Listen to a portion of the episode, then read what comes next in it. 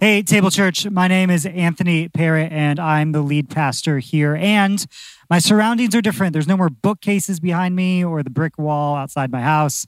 We're like in a place that we sometimes call church. And it's weird and it's interesting. And it reminds me of how much I miss this and how much I know you all miss this. Uh, this whole online church thing, like it's a gift and it's a blessing, and we're so glad that we get to do it. And yet, like it's not the same thing. And so we keep praying and begging God for the end of the pandemic so that we can get together again and see our friends and our family and give hugs and handshakes and high fives and all that. Uh, I could do without the handshakes, but whatever. Like we pray for the end of all this so we can get something back. And yet we're still in the midst of it all this is what we've got. So we're going to do the best with what we've got. I'm grateful for our worship team. I'm grateful for our worship director, Jordan. I'm grateful for a church that keeps showing up week after week. You all there in the chat and watching on the YouTubes and the interwebs and all of that. I'm grateful for you uh, because it's been a tumultuous time and yet uh, we and my family, we felt loved, we felt supported, and we have felt uh, at least a little bit like we're part of something bigger than ourselves. So thank you for that. We're in the middle of a little series called Why We Gather, because if you remember back to the Halcyon days of like March, we used to physically gather together in crowds of like dozens or hundreds, and we would do stuff together. We would do like group karaoke, and we would listen to somebody talk about the Bible for like 20, 30, or 40 minutes. And why did we do that? That's the question we're kind of exploring these couple weeks of why did we gather? And if you see me looking around, like not just at the camera, it's because there are actual real life people here. Uh, so I'm not just pretending, like it's true, there are actual people why did we get together and do these kind of bizarre things like group karaoke and submit ourselves to like a 40 minute lecture on a 2000 year old book so that's what we've been talking about. Last week, Becky did an excellent job of introducing us to this concept of proxemics. Proxemics is the sociological term of there are different spaces where we get and do different things. So if you're in a crowd, if you're in a big public space with, you know, dozens or hundreds of people, you act a certain way and you, you get a certain amount of energy out of that space. Uh, when somebody asks, how are you? When you're in a crowd, you would be seen as a little bit weird or bizarre if you gave like a let me tell you my life story and how everything has changed kind of answer in that kind of space. Then we have smaller spaces like in the home and our, our close friends and our intimate, our transparent relationships. And if somebody asks like, hey, how are you doing? You would be seen as weird if you just be like, I'm good, thanks, see ya also weird. Proxemics is the idea of like we do and we get different things in different social spaces. And this applies to what we do as the church as Jesus followers, as Christians, because we have big public spaces where at least we used to gather. And we also have smaller spaces like small groups and dinner parties and community groups where we also used to gather. Why did we do that? So this week we're focusing on the big public all together gathering. Next week we'll talk about the smaller, more personal, transparent gathering in the home. So, why do we gather? Why do we do this big all together gathering? Two big reasons. Number one, we gather to build up. Uh, on the slide, if you could see it, uh, it there's a picture of a little Lego. And this language comes from the book of First Corinthians, chapter 14, where we'll be spending a little bit of time today. We gather to build up, specifically to build up our fellow believers, our fellow Jesus followers, our fellow Christians in the good news of God's love. First Corinthians 14 says this, verse 26 says, What shall we say then, friends, when you come together? Each of you has a hymn or a word of instruction, a revelation, a tongue, or an interpretation. And why do we do this? this is what Paul is writing to a church. Paul says everything must be done so that the church must be built up. In the Greek, uh, the word is the word for edify. Uh, makes you think of like a big cathedral or a tall skyscraper, an edifice. It's the idea of that when we gather together, everybody gets involved, everybody has something to offer, so that we something constructive happens, something good happens, something positive happens, so that we're left better than the way we came. So we feel more encouraged, more built up, more recognizing God's love than when we first walked in through the doors. And I love what Paul says. He says that each of you are meant to get involved, that the all together gathering is never meant to be a spectator sport, which is like, there's this irony of here we are, like I'll be watching this in a couple days, sitting on my couch, scrolling on a phone, watching myself preach. And I know you're scrolling on a phone too. It's okay, it's fine. But like, we have now been forced to experience church purely a spectator sport. And I think there is something like I've been reading some statistics about the numbers, the thousands of people who have dropped out. Because, like online church, it's great. Don't get me wrong. We've put a lot of money and time and effort into making this all work. And yet we recognize, like, we're just kind of sitting here, aren't we? It reminds us that this isn't the way it's meant to be. Everyone's supposed to be involved. There's, supposed to be like flesh and blood and bones involved in this. And when it's just a screen and a lot of distraction, we recognize like, couldn't couldn't this be better? Couldn't we be doing something else? And so we're reminded of why we gathered in the first place. Now, when we gather, it's meant something's meant to happen. We recognize the presence the spirit of god in the space and in the in the space between us. We recognize that god is already up to something good. And when it, when a church gathers when a church gets together it is meant to be a place where we communicate where we preach where we talk about where we share where we encourage god's love. I love this prayer that uh, again paul writes to one of his churches. He says this in ephesians chapter 3 he says i pray that you, being rooted and established in love, may have power together with all the Lord's holy people. What kind of power? We love to talk about power. What kind of power does Paul hope we have? To grasp how wide and long and high and deep is the love of Christ. And to know this love that surpasses knowledge, that you can be filled to the measure of all the fullness of God. You can feel Paul kind of stumbling over his words because he's so excited about this idea of why do we gather? We gather so we can begin to grasp God's love.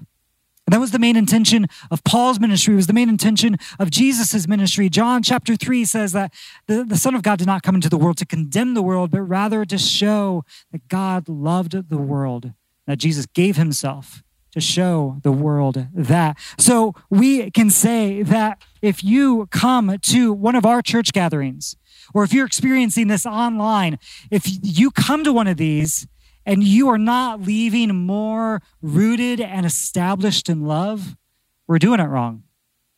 And if you go to any church, any gathering of Christians, and you don't find yourself more rooted and established in love, they're doing it wrong. And I don't mean like a flimsy Hallmark movie kind of love. Hallmark movies are fine. We watch a bunch of them in December. It's fine. But like, listen to these words rooted and established. This is like sturdy, like drop your anchor, rough and tumble love. Love that gets into shenanigans for the sake of like fighting against injustice and evil and wrong. Love that stands up for what's right. Love that sticks by somebody in the toughest times of their life. It's that kind of love that we want to be built up and rooted and established in. And so that's why we gather. That's why Paul says in First Corinthians, when you get together, each of you has something to share so that we can know something true about God. So, number one, we gather to build up, to build up our fellow believers, our fellow Christians. And the second reason we gather is that we want to point everyone towards God's love, presence, and goodness. We want to point everyone, even those who don't yet believe, even those who are maybe are seeking God, seeking some sort of divine presence, but they're not so sure about this whole Jesus thing. We still want to point them to God's goodness and God's love. Now, in the early church, there were clearly those that were gathering because they already did believe. They already had put their faith in the story of Jesus and the good news, the gospel of Jesus. And there were those who would show up on a Sunday gathering somewhere in a home or like in a courtyard or in a public space. They would show up too, and they were seeking God, but they weren't so sure about this whole story about Jesus, who was God in the flesh, and he died on a cross and he was resurrected. They weren't so sure about the whole thing yet. And they were so compelled by the kind of communities that Christians were building communities of inclusion, communities of belonging, communities of fellowship and sharing. Those people who were still seeking, who weren't so sure, they would show up too because they wanted to find out more. And so Paul and the church planters in that first century, they expected these gatherings to be helpful, not just to those who already believed, but to those who didn't yet believe. They expected those gatherings to have meaning and purpose for those who weren't so sure about this whole Jesus thing yet. This is what 1 Corinthians 14, uh, verse 23 and 24 says. It says, So, if the whole church comes together and everyone speaks in tongues, which we can get in a whole big long discussion about what speaking in tongues means, but basically take it, take it as this. If everybody starts speaking in a language you can't understand, and then inquirers, seekers, unbelievers come in, won't they just say you're out of your ever loving mind? Paul goes on. He may not have said the ever loving part. That was me. But anyway, he goes on. He says, But if an unbeliever or an inquirer comes in, well, everybody is prophesying, telling the truth, telling the, the, the reality of what God is like and what God is up to in the world. If a seeker comes in while that's happening, they are going to be convicted of their sin and brought under judgment. And then they will fall down and say, God is surely in this place. That's what the early church, that's what the church planters saw happening when non believers came to church, showed up on a Sunday, that they would see, oh my God, God is here. Holy cow, there is something holy present. Oh my goodness, what is happening? That was the expectation. So we gather to build up and we gather the point towards God's presence and we exclude no one. And so, again, if someone comes, if a God seeker walks in to one of these gatherings and then walks away from one of these gatherings without a greater sense of God's love, we're doing it wrong. Now, I'm not trying to sugarcoat what scripture just said in the verses that we just read you'll note that it says that God seekers are going to feel convicted, that they're going to feel that their secrets are laid bare. But remember, this is not wishy washy love. This is a love that has consequences, a love that when it sees impression, uh, oppression and injustice and harm and evil and wrong, it's a love that says, not here you won't. If a belief in God's love never leads to a sense of conviction, then we owe it to ourselves to ask, well, what kind of love is this? Now, listen, listen. The work of conviction comes solely from the Holy Spirit. It is not my job, it is not your job to make someone else feel convicted, guilty of their sin. That is something that only God's Spirit working inside of someone can do. It's not us. Conviction, that work of the Holy Spirit, how does it happen? It happens when God's people Begin to live the reality of how big and broad and good God's love is. And then when we, as non believers, see the beauty of what God is up to, that He is a reconciling, including kind of God, when we look at that, we of course should feel a sense of conviction of recognizing who have I left out? Who have I put to shame? Who have I said no, thank you to? I don't want to know you. I don't want to have anything to do with you that should bring us a sense of conviction. Again, it's not my job, it's not your job. Our job is to testify, to give testimony to, to speak to what God is up to, the good things that God is doing. We gather for these two reasons. We gather to build and we gather to point. We gather to build up those who already believe. We, we gather to point to God's presence, God's action to those who don't yet believe. And then there are four ways. If you're taking notes, you can put down four, four little bullet points. Four ways that we typically do that in a gathering, in a church gathering. And we're actually going to dive deeper into every single one of these next month in a, in a separate series, but I want to talk about them to tonight, this morning, whatever time, what time is an illusion. I want to talk about them right now, just for a little bit. Number one, we do this through baptism. Now, baptism, it's something that doesn't typically happen on like a weekly basis, at least in this church and in most churches. But baptism was one of these like core foundational things that happens when someone says, there is something bigger than me going on here. And I want there to be some sort of physical representation of what God has done in my life. And baptism is a way, it's a way of symbolizing when we go down into the water that we are dead to our sin, to the things that like hold us back, to the things that are holding us down, to the things that are tying us down to the ways we used to be. That's what baptism represents, a death to that. And then we were raised out of the water. It represents our resurrection, a new life that like our eternal eternity starts today. And baptism is also a way of saying, I'm part of a new family. Jesus himself used this language again in John chapter 3, the idea of being born again, being born of the water and of the Spirit. And so when we are baptized, it's saying, I have been born into a new family. What sociologists call a fictive kinship relationship, which is a really nerdy way of saying, like, you all, we're in this together now. Ephesians 1 says this Long before God laid down earth's foundation, God had us in mind, had settled on us as the focus of his love to be made whole and holy by God's love.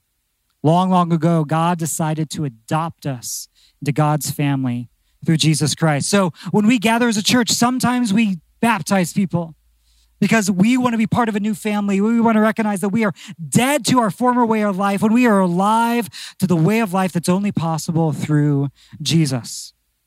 Number two, we celebrate something called Eucharist, which we're going to do in a little bit.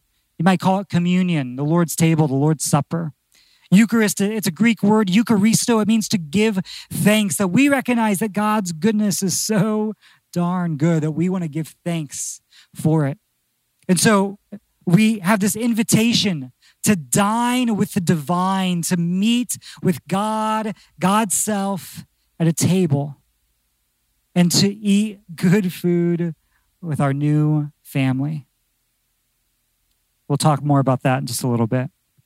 The third thing we do when we gather is we immerse ourselves in God's word, the Bible, scripture. It's what we're talking about right now. It's why we have sermons or messages or what talks or whatever your tradition has called them.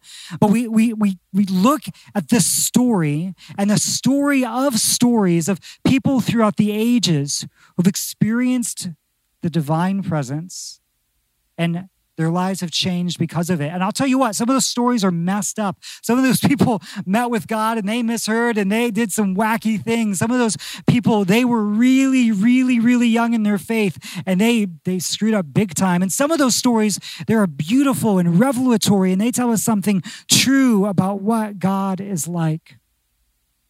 And when we immerse ourselves in scripture, we're saying that We've been written into that story, into a shared story. We're baptized, we're brought into a new family. We take Eucharist, communion, and we are now meeting at a big, wide open table. And now with scripture, we are being written into God's story. New Testament scholar N.T. Wright uh, uses the analogy of how scripture is like a, a Shakespearean play. And most Shakespearean plays had five acts. And scripture, the Bible, Genesis through Revelation, is the first four acts. And now our job, you and me, our job is to improvise Act five. To see everything that's happened before and say, okay, if that's how God acts with his people, and that's how the best of God's people behave, then how are we going to move into the future knowing what we know about Jesus and about God?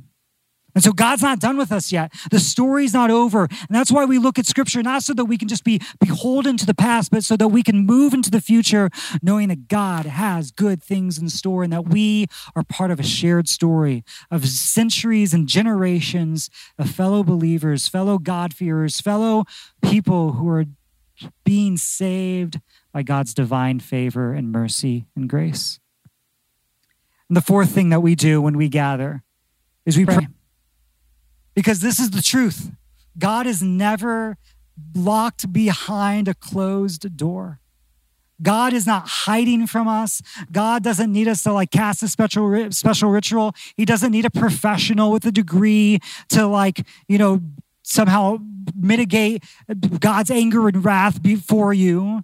No, prayer is when we all gather and we all get to experience God's presence because God is not behind a locked door. And so we pray through worship and singing and song and through liturgy and litany and all of these things. This is why we gather because something special happens and we can gather in the same place and lift up our voices. As a matter of fact, when when like the drums kick in and we all start singing the same song, it, it's true. It's uh, you, they've done studies on this. we could all put like sync our Fitbits up, and our hearts would start beating at the same rhythm. So there's something unifying happening when we gather, when we sing, when we pray, because we believe that God's presence is here. He is moving in our midst. Prayer is how we talk to our Creator, to our God. And it's not God behind a locked door, it's not a magician behind a curtain. It's about God's presence being with all people. Hebrews 10 says this Friends, we can now, without hesitation, walk right up to God into the very holy place. Jesus has cleared the way by the blood of his sacrifice, acting as our priest before God. So let's do it full of belief, confident that we are presentable inside and out. Let's keep a firm grip on the promises that keep us going. He always keeps his word. Now, now listen, listen, listen. This is verse uh, 24. It says, Let's see how inventive we can be in encouraging love and helping out, not avoiding worshiping together as some do, but spurring each other on. And there it is. There's that message right there. Let us see how inventive we can be in encouraging love and helping out, not avoiding worship, worshiping together as some do, but spurring each other on. Is this whole thing ideal? Of course not. We know that. We feel that. Some of us, we're blessed and encouraged because we've been able to connect with our church in ways that we never have before. I know that some of you are watching from across many, many state lines or international lines. We praise God for the blessing of that, but we also recognize like this is not the way it's meant to be. And it's wearisome, and we don't want to hop on another Zoom call, and we don't want to hop on another online experience that we know eventually will probably just disappoint. So, why do we do this? because we're yearning and we're longing for the better thing. Or we don't give up on the thing we have now because it's what we've got today. And God willing, it's going to get better. God willing, we will gather again. God willing, we will fill this space. We will fill Columbia Heights. We will fill many more spaces in the future. And we look forward to that day with hope and we start practicing for that day right now. Because otherwise, we'd get rusty and we'd forget why we gather. And we'd forget what we're missing out on. And we'd forget all the beautiful relationships that we have through God to all of you all. And so until then, let's see how inventive we can be. How inventive we can be at encouraging each other, at loving one another, at helping each other out. Because this, it's important, but it's not all there is. This is key and crucial. And I have dedicated my life to these kinds of gatherings. But it's not all there is. And so, my encouragement, my invitation, and my challenge for you this week is to find new ways or maybe old ways. Write a letter, send a card, send an Uber, uh, Uber Eats, something, anything to reach out to a friend, a loved one, and say, how can I love you? How can I encourage you? How can I help out? Let's spur each other on as we look forward to the day when we can gather again, trusting that God will keep his promises.